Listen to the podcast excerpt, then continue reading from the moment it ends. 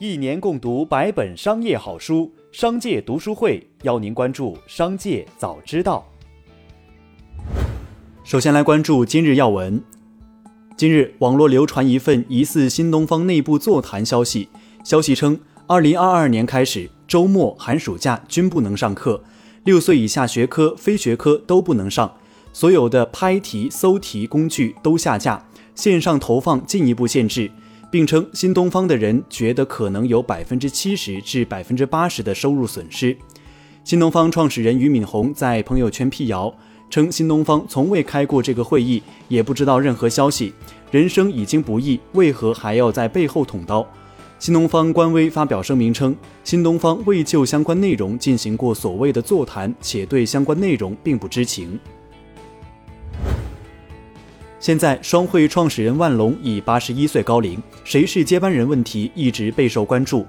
十七号晚间，万州国际突然宣布罢免太子爷万鸿建的集团执行董事及副总裁等所有公司职务。万州国际是双汇食品的母公司，今年五十二岁的万鸿建是万隆的长子。根据公告显示。罢免其职务的原因是对公司财产作出不当攻击行为，该免职议程经过公司四分之三的在职董事签署通过。再来关注企业动态。六月十六号晚，网红孙一宁在抖音直播，两个半小时内未进行带货或才艺表演，直播间收获了六百九十八点三万音浪，约合人民币七十万，观看人数一千七百五十六万次，最高六十四万人同时在线。此前一天，孙一宁在微博公布了他和万达集团董事长之子王思聪的聊天记录，相关词条占据微博热搜前几名。数据显示，六月十四号，孙一宁的抖音账号粉丝量仅七十六点九万，截至十八日中午，抖音粉丝超过四百九十万。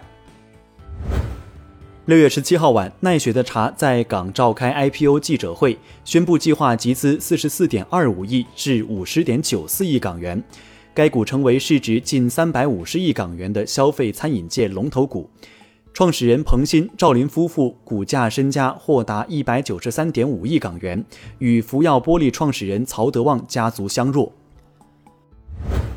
六月十八号，华为智能汽车解决方案总裁王军在二零二一中国汽车论坛上表示，二零二一年华为终端设备将会全面升级到鸿蒙系统。预计到年底，整体规划将超过两个亿。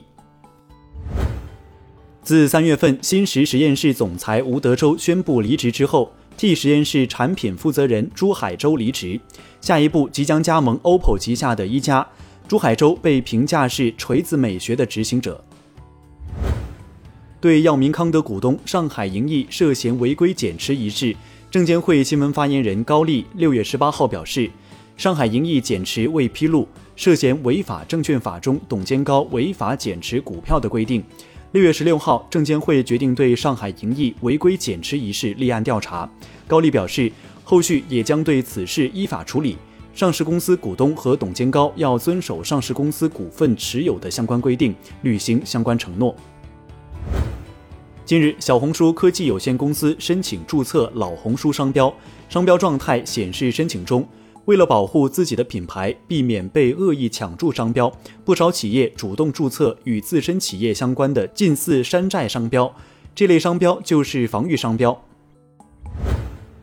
天眼查 App 显示。近日，北京中泰龙威房地产咨询有限公司、易房子文化传播有限公司接连发生工商变更，陈港生退出，新增廖柔文。两家公司均成立于二零零七年二月，法定代表人林凤娇，且由林凤娇全资持股。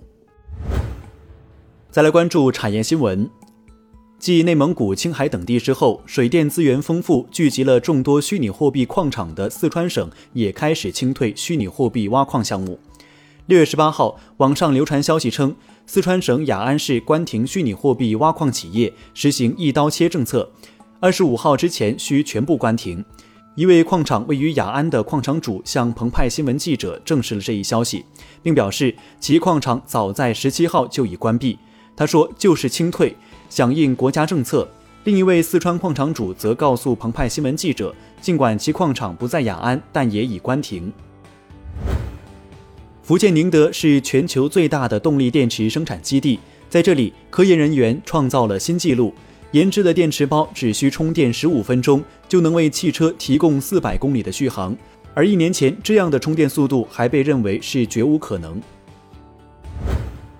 五粮液集团党委书记、董事长、股份公司董事李曙光表示，白酒是现金分红占比比较高的行业，反映出行业经营业绩非常稳定。五粮液近年来现金分红比例一直维持在百分之五十左右。其实，白酒行业是个产能过剩的行业，但与优质名酒产能供应不足的矛盾相并，面对消费升级、中等收入群体的增长，现有优质名酒产能不够。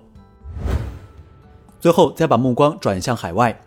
据《华尔街日报》六月十七号报道，因公司治理丑闻而被要求辞职的东芝集团董事长永山智表示，他可能会在重组董事会和任命新 CEO 后辞职。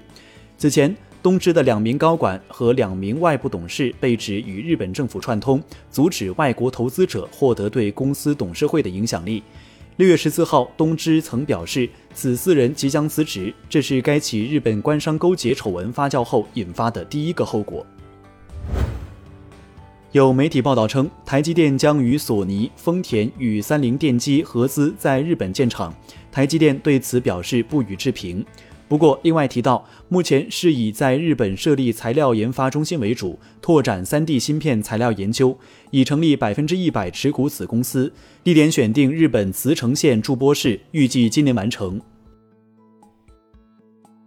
以上就是本期《商界早知道》全部内容，感谢收听，下次再见。